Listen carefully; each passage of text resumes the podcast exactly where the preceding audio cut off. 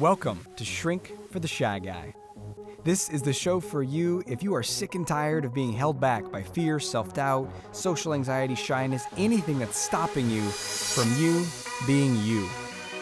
I'm going to share the most powerful tools and resources that I've been discovering over the last 15 years on my journey to eradicate social anxiety and instill confidence, first in myself and then in every single person that I meet on my journey. You're going to learn these tools and how to apply them in your life now so that you can become the most free, powerful, bold, authentic version of you.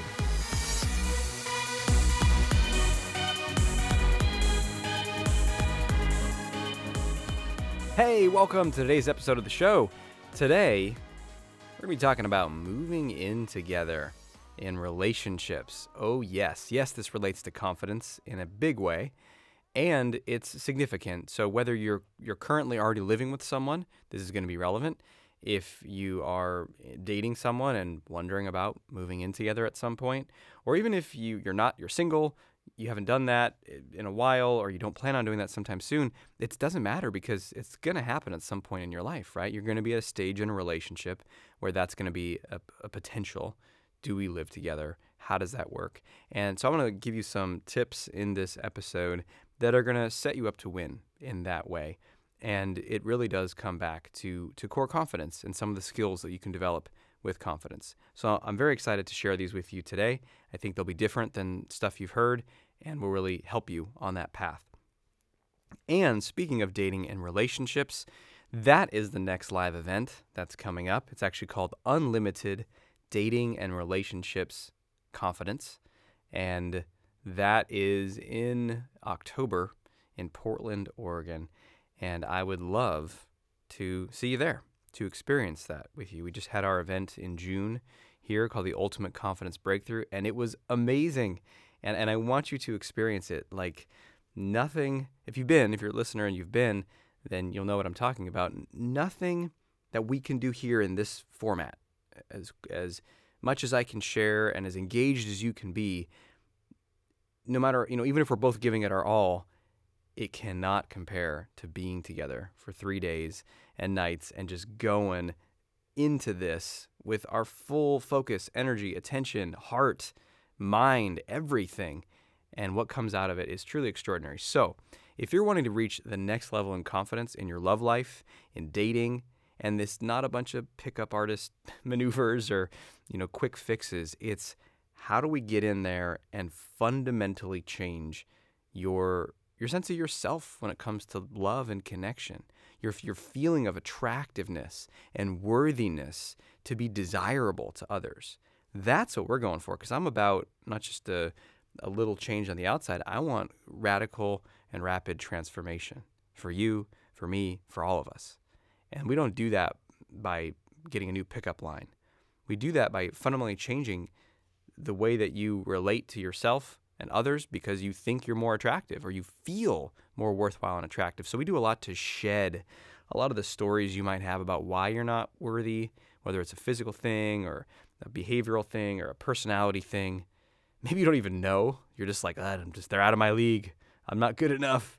So that's we we heal that in a deep way and then have a lot of fun in breaking through fear, making yourself more playful, learning how to flirt, just be more you, more magnetic, all kinds of fun stuff. So, uh, if you go to shrinkfortheshyguy.com, shrinkfortheshyguy.com, we'll have a link right there on the side of that page that'll take you right to the event page.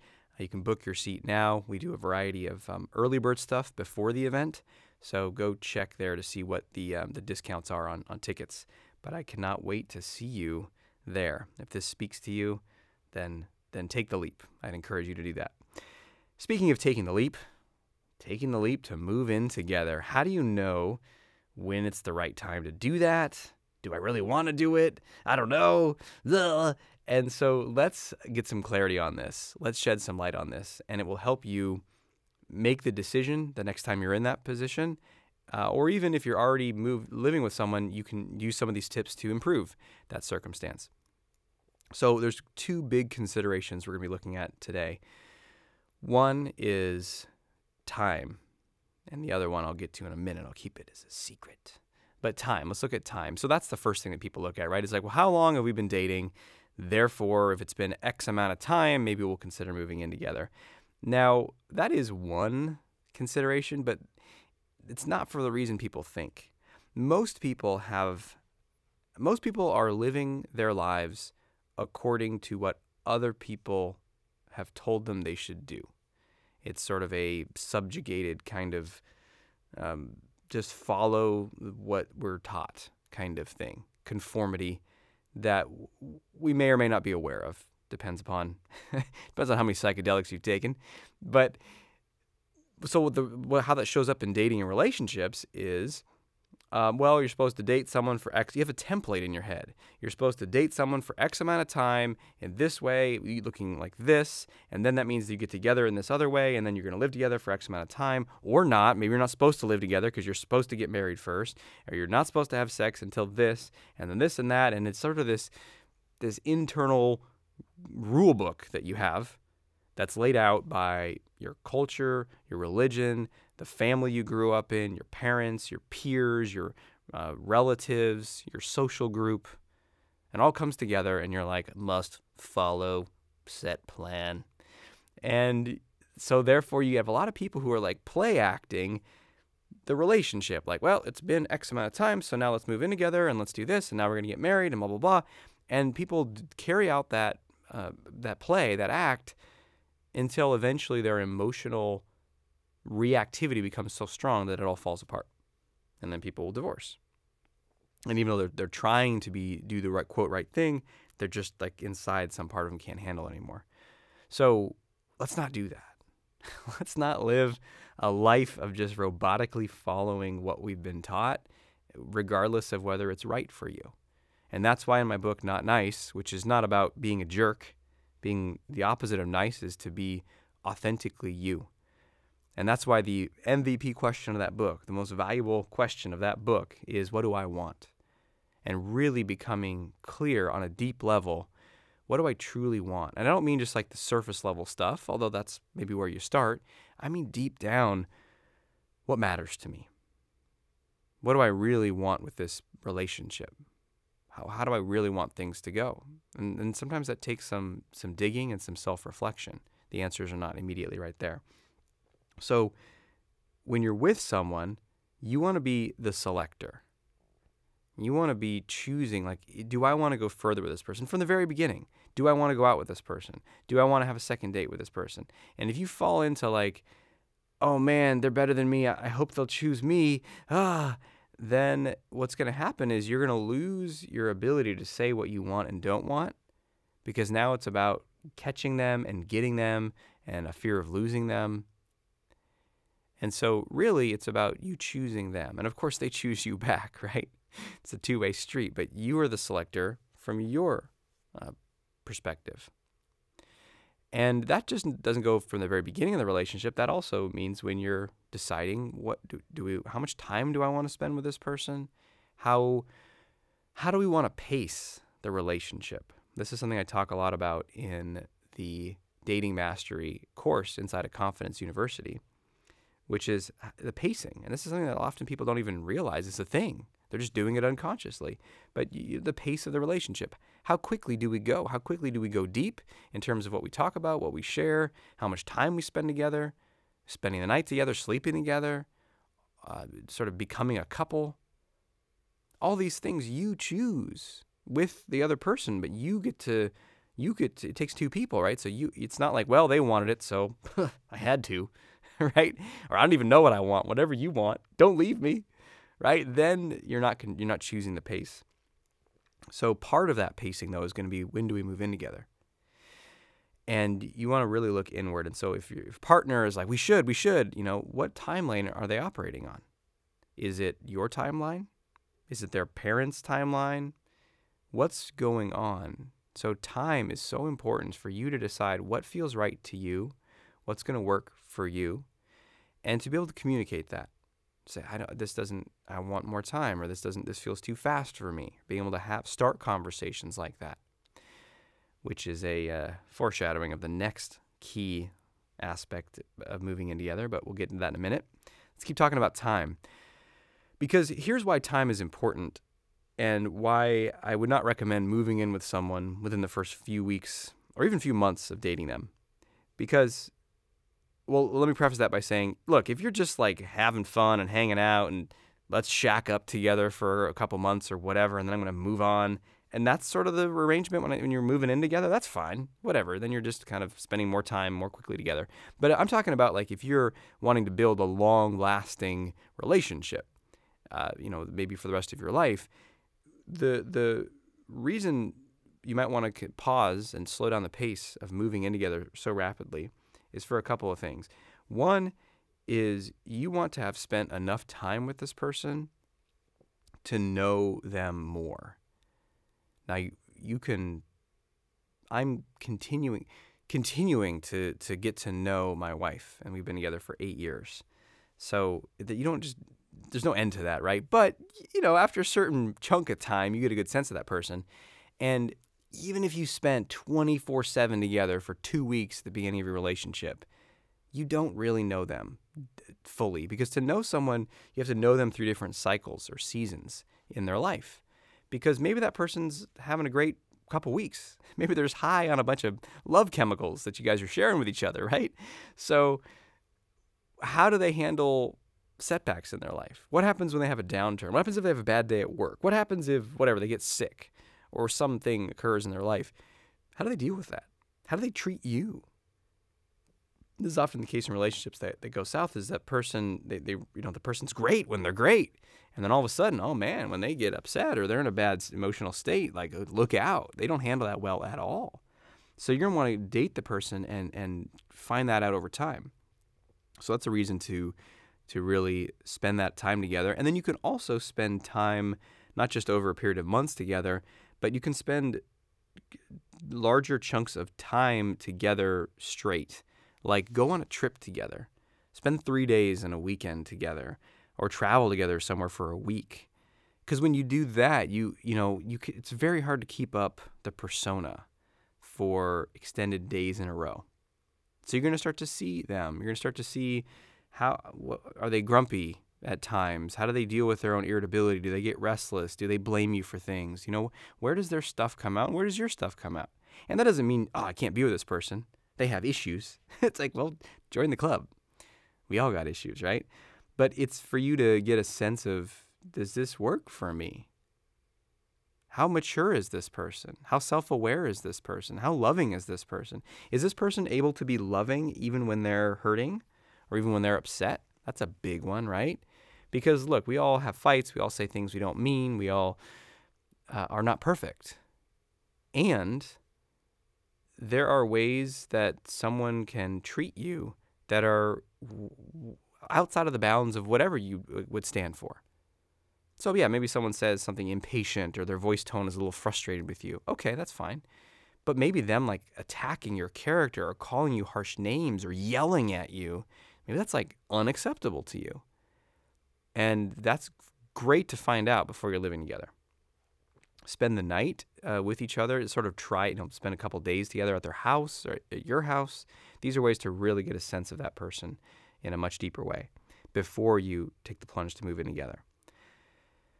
And there's going to be another thing that uh, we're going to talk about that you want to factor in, but I'll say one more thing about timing, which is, you know, there's events in life that sometimes spur people to move in together. It's not always like, okay, in two more months we'll move in together and here's the countdown and we have it all mapped out. Sometimes that happens, but sometimes it's like, oh, my landlord wants me to leave. Uh, I need to move. Well, why don't you just move in with me? you know, it's like because you've already been together and it seems like a good fit, and and so sometimes those things get a little accelerated, and that's okay it's okay to to roll the dice a little bit and get a sense. So all these things that I'm saying about timing is not that you need to have it all perfectly mapped out. It's just give yourself enough of a space to get a sense of that person. And of course, be very aware of your own pacing and your own preferences around that. Having said that, if you have um, a more avoidant attachment style, which you can learn about in a great book called Attached, I forget the authors, but you can just look it up on, on Amazon attached. The, the, the new science of human bonding or something. I forget what it's called, the subtitle. But uh, if you have an avoidant attachment style, you may be very, very scared of moving in with somebody. Even though you've got to know them really well and they're a really good fit, you're just like, my things, I don't even know. And I, I have a more atta- uh, avoidant attachment style. And uh, that just means that you tend to be afraid to open up because you're afraid of losing that person. And the way you deal with that is by trying to keep distance. Not all the time. I mean, it could be all the time, but maybe you sometimes move towards them and then you kind of get want to create more space. And that's kind of an unconscious pattern to, to keep yourself safe. But if that's the case, then there, in my experience, there was some stuff I needed to work through in order to open up to, to living with someone. And often part of that is uh, figuring out what arrangement's going to work. And that's going to lead us to the next thing to talk about, which is so, in addition to timing, the other big factor that you want to look at before you move in together and as you move in together is communication. So, absolutely important. It's communication. How well do you communicate with each other? Have you had conflict with this person before you're moving in together? If the answer is no, then go have some before you move in together. And conflict looks like a lot of different things. Sometimes people hear the word conflict. Like, what comes to your mind when you hear me say conflict in relationship? People will think uh, maybe fighting, yelling, throwing a plate against the wall, hitting someone with a frying pan. I don't know, whatever silly memes we get from TV. But conflict doesn't have to look like that. In fact, oftentimes conflict doesn't look like that. That's very dramatic, and, and it might in certain situations, but usually conflict is just harsh words, tense energy, uh, passive aggression, stonewalling, not making eye contact, getting defensive, saying things like, well, then how come you're always telling me to do that? You know, it's just not yelling and it's not super intense, but it is very emotionally and energetically like rejecting. And it hurts. Doesn't matter. And this is what I discovered with my wife. Like, we don't have yelling fights. We're both very self aware, self contained people. So we, we'll have conflict and we'll be talking. And whether it's yelling or, you know, more reasonable volume and listening and slower, conflict still has the same feelings inside, which is the other person is not hearing me. I'm hurting. They're not doing something right. They need to be different. I'm angry at them. I want something different. They made me do this. Whatever it is, some version of blame and hurt inside and wanting something from them that they're not giving. Whether it's a specific thing or listening to you or hearing you or agreeing with you or whatever it is. And you want to have that. You're going to have that in any relationship. And you want to be able to navigate that. You want to be able to talk about that with them and and see how they handle it and how you handle it. Because when you move in together, there will be more of that because you're spending more time together. There's a lot more things to navigate, you know, from the, the big things like how you're going to organize your life together now because you're in the, you know, in the spaces of the house and how you're going to coexist together, you know, which filters all the way down to the most mundane little things like fridge space and cupboard usage and cleanliness in the kitchen and whatever. And then it's going to also ripple out into like, it's going to affect everything, like your love life and making love and sleeping together. And, and all that stuff is going to be affected by living together. And it requires the ability to communicate and to work through conflict or even just sharing more openly about what you want or what you don't want. Because you would be amazed. I've seen this before. You'd be amazed at how people are living together and there's just a inability uh, or a fear of I should say because they, they could technically do it, but there's a fear of being uh, of communicating. And so one person will be bothered by something that someone did, something small, but they won't say it. They won't say, "Hey, you know, I don't like that you always leave this thing out, and then I have to put it away." I don't like that you leave this this way, or you, you that your towel is gross in the bathroom, or whatever, you know. And they don't say it, and they start to accumulate these resentments and they're irritated. And then they start to like build this story where they're blaming the other person for being messy. They start to make an identity for that person. Oh this person's a slob. They're not the way i thought they were. And they start to feel less attracted to them romantically. They don't want to have sex with them so they get all weird and distant and avoid them when the other person tries to you know, initiate sex with them, but they don't tell them why. And they start to build this whole story up about how, oh man, I made a mistake. I'm just not, either there's something wrong with me, I, I can't commit, or there's something wrong with them. They're they're too slobby, slobbish, and they're not attractive anymore, and I don't like them, and they're and then, then they'll start to find other things because they're resentful, right? They'll start to find other things that don't actually bother them that now do bother them. Oh, I hate their laugh. Oh, the way they comb their hair is so annoying. Oh, they talk too much about their work. And it feels so solid and so real, and then they'll break up or be in a very unhappy, dysfunctional relationship. And you know the source of all that? Those little annoyances, those little grievances.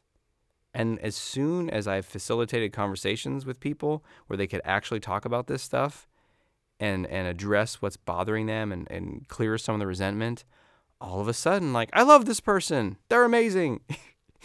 and, and we can get st- stuck in this story. So you want to be able to communicate even like pre-conflict, just like, hey, you know, just like literally the other day, um, I, uh, my wife, we, we have this little granola that we make, and my wife will, we have these little bowls, and we both like to eat out of the little bowls, like these little kid bowls, because then you can put some almond milk, because we make our own almond milk too, we're hippies, uh, almond milk, and then we put some granola in there, and you put a little bit of granola at a time, and then eat it out of the bowl, because if you make a big bowl of granola, and it sits in the milk, it gets soggy. And that's not as good as crunchy granola, as everybody knows, unless you're one of those soggy granola people. Unless you butter your toast on the the bottom side of your bread, in which case we are at war. You're a, you're a, what, what are they called? You ever read the Butter Battle book by Dr. Seuss? You haven't? You haven't boned up on all your Dr. Seuss reading recently? I haven't read it in a while. The zigs and zags, zaps and zoops. There's one side of the wall, people wear uh, put their butter on the top of their toast, and the other side, people put butter on the bottom of their toast, and so they have this like big wall between them. And there's like this cold war of building better weapons to destroy those horrible people that that butter their bread on the bottom side. ah, very good. That's it's pretty accurate to what humans actually do. But anyway, soggy granola. Hope you're not one of those soggy granola people both me and my wife are crunchy granola people. But anyway, she'll eat her granola and she'll eat her little bowl and then she'll like leave it somewhere on one of the kitchen counters. And so, but it's still got a little bit of milk in it. She, she ate all the granola. There's a little bit of milk and there's a spoon. And the spoon is usually in the bowl and the bowl is very small and the spoon is heavy. And so, like, if anyone brushes it or touches it, it tips and then the milk spills out. So, there's several instances where the bowl's sitting out, one of the kids accidentally touches it, and then it spills, and then I clean it up. And so this happened like twice. And then I was going to bring it up. And I was just like, hey, I noticed that when you eat, and notice how I observe how I bring it up. You know, you could say, hey, can you clean up your granola bowl when you're done?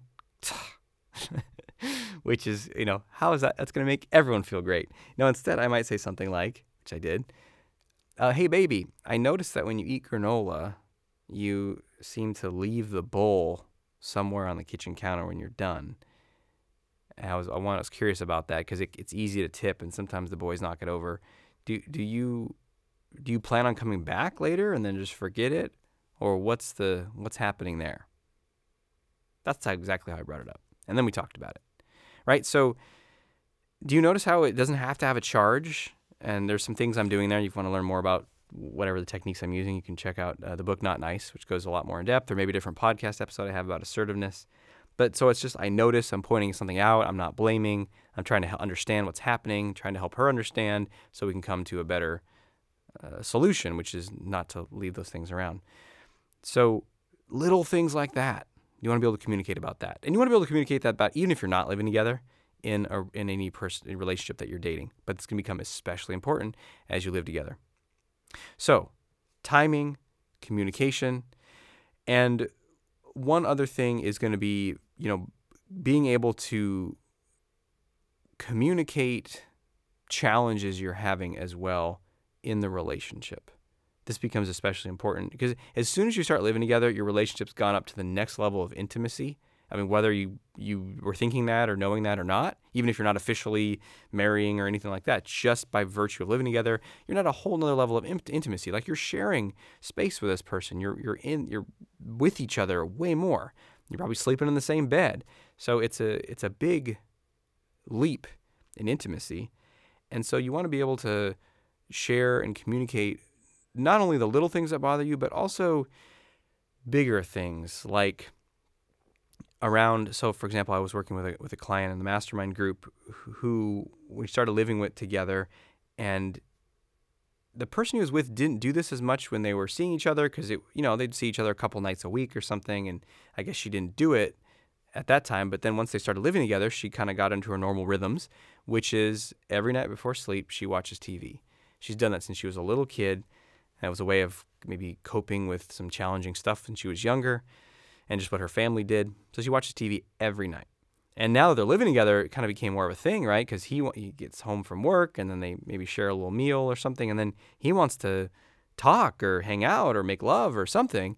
And she'll like kind of have a couple shows she wants to watch. And it kind of became a thing where he felt like she was choosing the TV over him. He started to feel hurt, started to feel resentful. And so this is a, you got to talk about this, right? And we all know it. It's obvious from the outside. You're listening, you're like, yeah, yeah, just talk about it, dude. Come on. Right? But come on, when we're in that situation, do we? Do we put it off? Do we make comments about it? Do we get aggressive? Because that's what he did. He didn't talk about it, didn't talk about it, and he started to make critical comments or blow up at her at random times. And we kind of got to the core of it, and it was this. It was like, this is what you need to address. You need to be able to talk about, and, and, and it's more it's more nuanced than just going to her and say, "Hey, listen, if you want to be in a relationship with me, you got to choose. You want to choose the TV or me?" Right? It's like, ugh, how's that going to go, right? And we think that's being assertive, but that's just it's it's pretty ineffective and it's being demanding. And what you really want to do is you want to just be curious, and it involves share, finding out about them, what's going on with her that she wants to watch the TV. What does she like about it? What what would she feel if she were to not watch TV at night?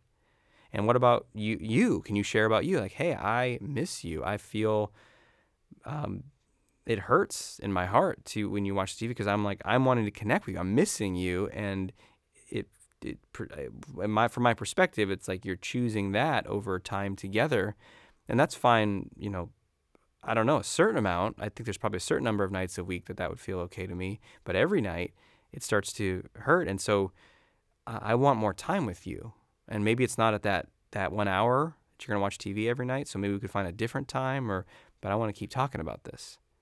Right? And now you're opening up a conversation. Like how can we come closer together versus how can I make you do what I want? You know, you owe it to me. Because when you come into a, a, a communication like that, uh, where it's uh, it's over before we started. So these are the key ideas I want to share about moving in together. What is resonating with you? What are you going to take away from this? In fact, let's focus on that in your action step. Time for action. Action. Action. So, your action step for today may be literally to reflect on your relationship and see where you're at. Like, if, if timing is right and you happen to be like considering moving in together, you're like, no, okay, right? This is perfect. But uh, and if so, look at where you're at. Look at timing. Look at what you really want versus what society or parents or other people are pressuring you to do, or even pressure you feel, even if no one's saying it. Pressure you feel from your partner. Really take some steps back and look inward and see what do I want. Know that you have choice around pacing. Also, look at timing of how well do I know this person? Have I seen them over different seasons and cycles? Look at timing in terms of have we spent good long chunks of time together or I really get to see them day in and day out? And then, of course, in the communication stuff, which we've just been talking about, communicating about the small stuff, communicating about conflict, communicating about your bigger desires and things you want or need in a relationship, all that becomes very essential around moving in together. So if you're wondering you know, is now the right time or not? Well, check about do you have a good sense of that person? And have you had some have you had higher level communication yet? And if you hadn't and you're just like hanging out together and it's all light and easy and fun, you never really talked about anything between you two and what's happening in the relationship, then have a couple of those conversations before you move in together. because those are going to be really important to, to help that work as you move forward. So that's your action step is to have those conversations. And even if you're not moving in together, have those conversations. Even if you're not in a relationship, have a conversation where you're more assertive, saying what you want more, being more direct, uh, bringing up something that's bothering you.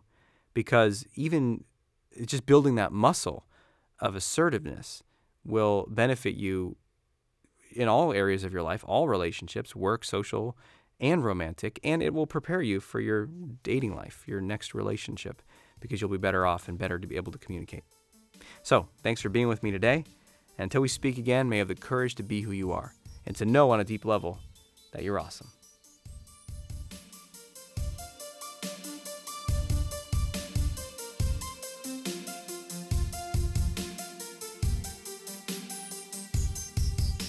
Thanks for listening to Shrink for the Shy Guy with Dr. Aziz. If you know anyone who can benefit from what you've just heard, please let them know and send them a link to shrinkfortheshyguy.com. For free blogs, ebooks, and training videos related to overcoming shyness and increasing confidence, go to socialconfidencecenter.com.